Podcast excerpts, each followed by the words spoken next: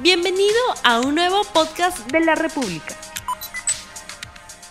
Muy buenos días amigos de la República, sean bienvenidos a RTV Economía, el programa económico del diario La República en este día miércoles 22 de septiembre del año 2021 y vamos de inmediato con el programa. El presidente Pedro Castillo se reunió con el titular del Banco Mundial, del BID, del Fondo Monetario Internacional, el mandatario junto al ministro de Economía y Finanzas, Pedro Franque, al canciller, entre otras autoridades, llevaron el mensaje a Estados Unidos de que el Perú es un país abierto a las inversiones y que existe seguridad para ello.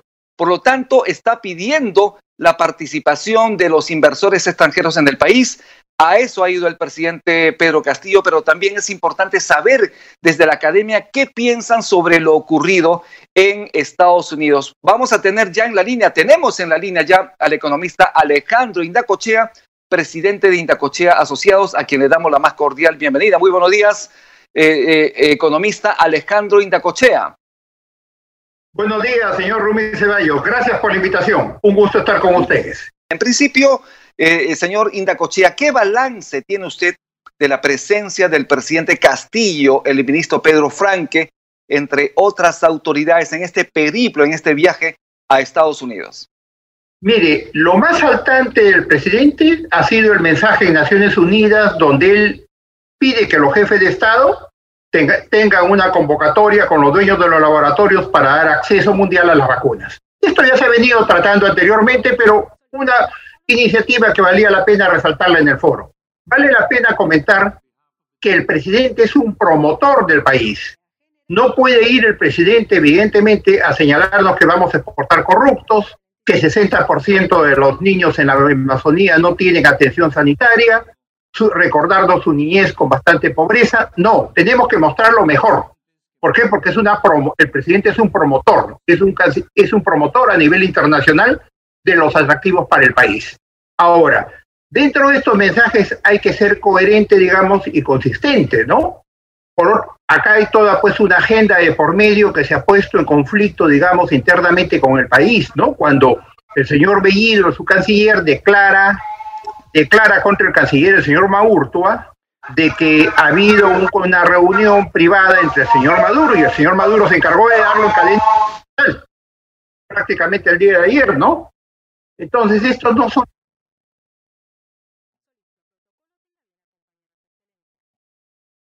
eh, doctor Indacochea.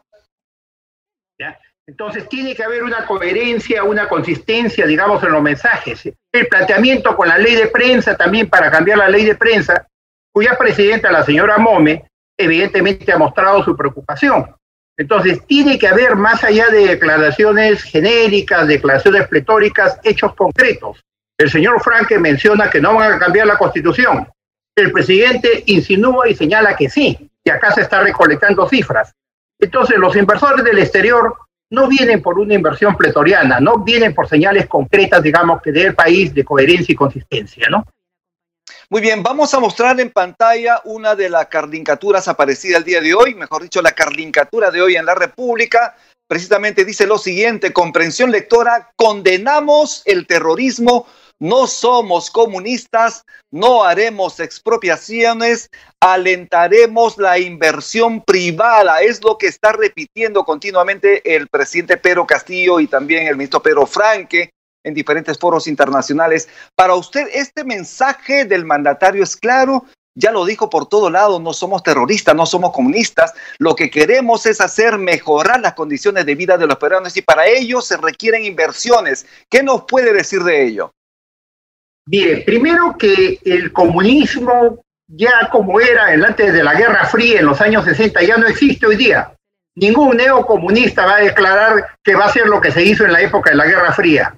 Se matizan, cambian, digamos, en apariencia. Ahora, lo importante es ser coherente y ser consistente. ¿Por qué? Porque el mensaje cambia de acuerdo al escenario. Y acá tenemos un cambio de constitución que esté en agenda y evidentemente es lo que más preocupa a los inversores del exterior porque un cambio de constitución implica las garantías que va a tener la inversión para poder participar, digamos, e intervenir en el país, ¿no? ¿Qué cosa es lo que significa? ¿Cuál es el rumbo futuro en los próximos años? ¿Cuál va a ser el rol del Estado?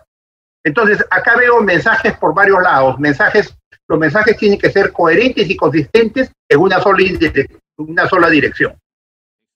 En el caso de Chile, por ejemplo, ellos han asistido democráticamente a establecer una asamblea constituyente. Ellos van a cambiar su constitución porque la consideran que ya no refleja, digamos, los intereses de la población en Chile.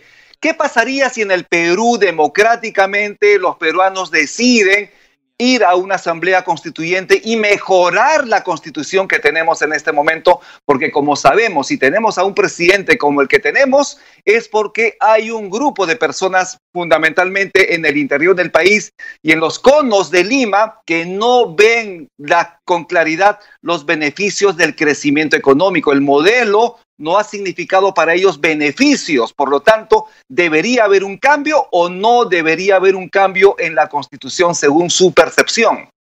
Mire, concretamente, primero los constitucionalistas señalan de que no es necesario cambiar toda la Constitución, o se pueden cambiar artículos de la Constitución, pero hay que ver qué está en trasfondo. Lo que está en trasfondo es cambiar el régimen económico del Estado, que el Estado vuelva a participar, que el Banco Central no tenga autonomía se vuelva nuevamente a la época de las empresas públicas, a Petro Perú, a Aero Perú, Minero Perú, se ponga la banca de fomento. En otras palabras, volvamos a un esquema de 50 años atrás. No hay que ser ingenuo para darse cuenta que ese es el verdadero objetivo final que se persigue en el campo económico con el cambio de la Constitución. Y lo, y en el caso, y en el caso explícito, por ejemplo, de los combustibles, no hay competencia y sí se requiere la participación de una empresa como la de Petroperú, que de alguna manera también pueda regular con los, precios de los, de los combustibles.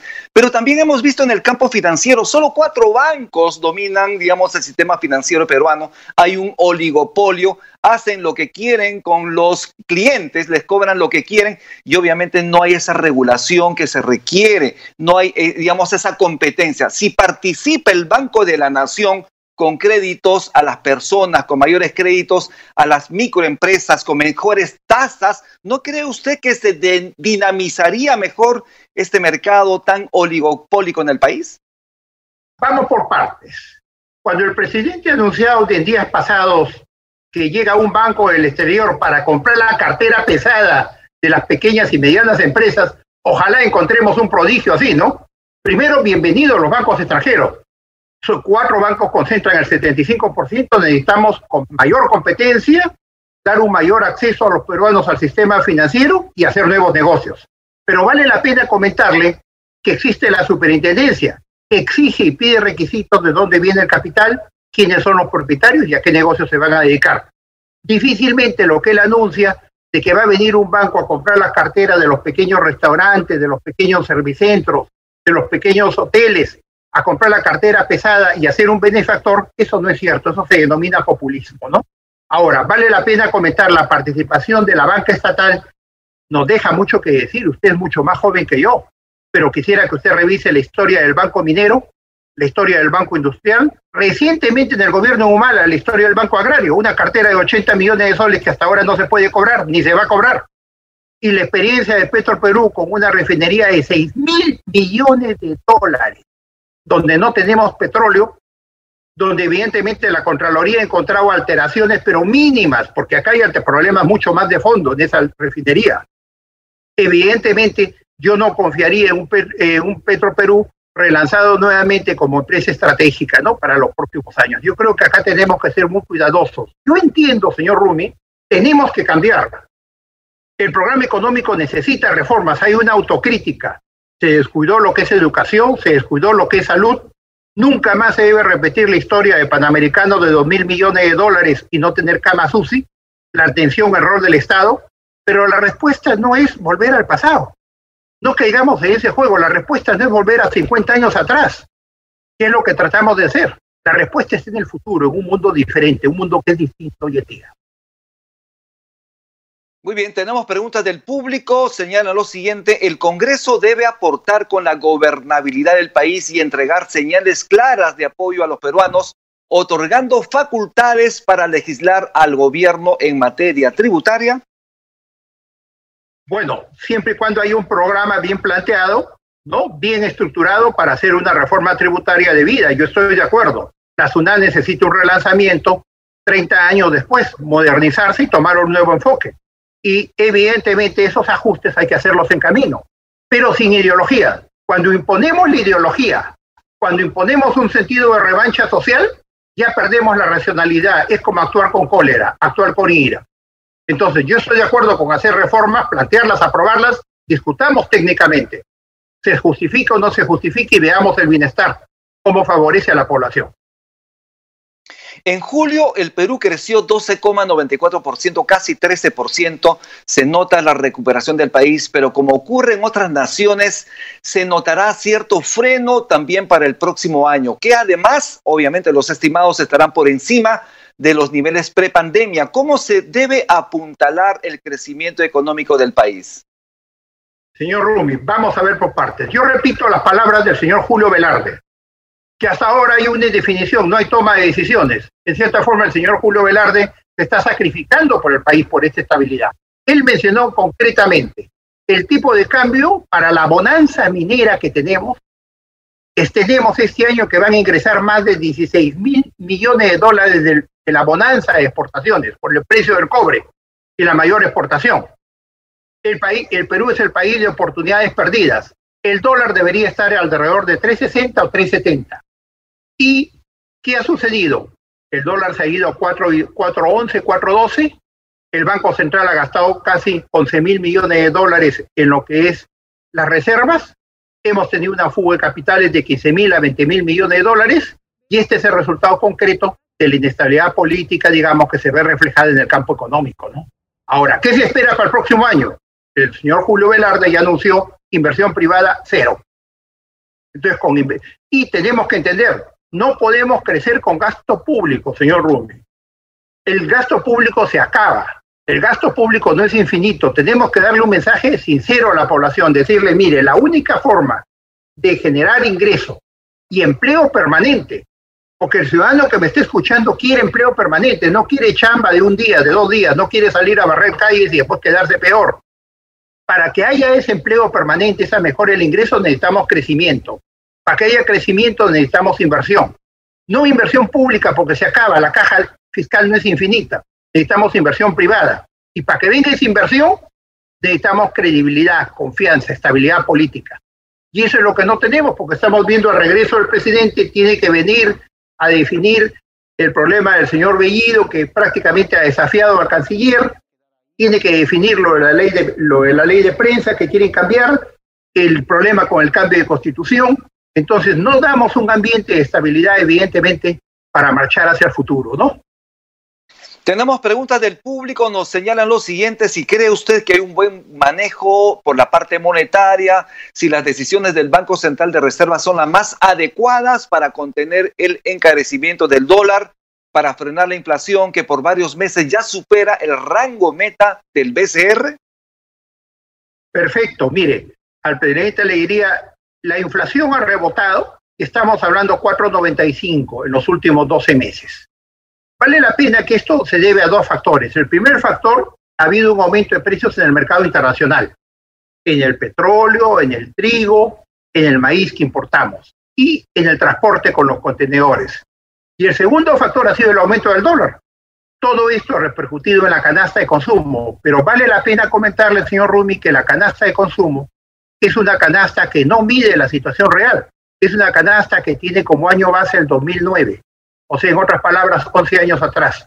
Una canasta que toma una serie de bienes que ya hoy día no existen, como telefonía fija, discos CDs, y hoy día pues ha habido todo un cambio en la canasta de consumo, es una canasta en cierta forma digital, nueva. Entonces tenemos que medir bien la inflación para ver cuánto es y tener una canasta por nivel socioeconómico para poder atender focalizadamente la pobreza, atender a nuestros compatriotas en emergencia. Yo estoy de acuerdo con subsidiar, pero no un subsidio ciego, no un subsidio que equivale a repartir billetes en la calle. Subsidiemos realmente a quienes lo necesitan, a nuestros compatriotas que están más afectados por la emergencia. Muy bien, estamos ya terminando el programa. Yo le agradezco muchísimo su participación en RTV Economía, pero antes de irnos, ¿cuáles serían sus principales medidas si usted estaría en los zapatos de Pedro Franque para, ministro de Economía y Finanzas, obviamente, para apuntalar el crecimiento y generar empleo en el país? Y con eso nos estamos yendo ya del programa. Bueno, lo primero le pediría al, presidente coherencia y consistencia. Los mensajes tienen que ir en una sola dirección. No podemos tener un gabinete por varios lados, con un, con un pseudo presidente en la sombra. Necesitamos gobernabilidad, orientación, dirección, rumbo al país. Y evidentemente esa coherencia, esa consistencia se va a ver reflejada en el campo económico. Hay que tomar decisiones como el presidente del BCR, hay que tomar decisiones en lo que implica el cambio de la constitución, se va a hacer o no se va a hacer, y sobre ello vamos a poder marchar y tener un rumbo para los periodos que vienen, ¿no? Principalmente el Perú está en la crisis económica, política, sanitaria más grave de su historia. No sabemos cuánto va a durar la pandemia. No todo se puede hacer con gasto fiscal. El gasto fiscal termina, se agotan esos recursos. Eso es populismo. Tenemos que dar un cambio para gobernabilidad en el país, con un rumbo definido. Bien, muchísimas gracias, eh, eh, economista Alejandro Inecochea. Sus palabras finales para despedirse el público. Mira, mi, palabras es que eh, en Perú hemos salido de etapas muy complicadas, etapas difíciles. Tenemos que hacer ajustes en camino. Haría una invocación al presidente, al ejecutivo, para que tengamos esa gobernabilidad. Ya no interesa si se votó a favor, si se votó en contra, si votaste en blanco. Simple y tenemos que concertar para ser un país viable. Y tenemos que dejar esta polarización que existe interna esta desarticulación en lo que implica el gobierno en el país. Es la única manera en la cual vamos a poder dar estabilidad, vamos a poder atraer inversiones y generar un bienestar y mejora para toda la población. Le agradezco muchísimo, economista Alejandro Indacochea, presidente de Indacochea Asociados, por estar presente aquí en RTV Economía. Nuevamente reiteramos este agradecimiento y con esto hemos terminado la edición del día de hoy de RTV. Nos vemos el día de mañana a las nueve en punto. Tupananchis, Camo, Berquecuna, Panicuna, Yactamasicuna. Que Dios los bendiga. No olvides suscribirte para que sigas escuchando más episodios de este podcast.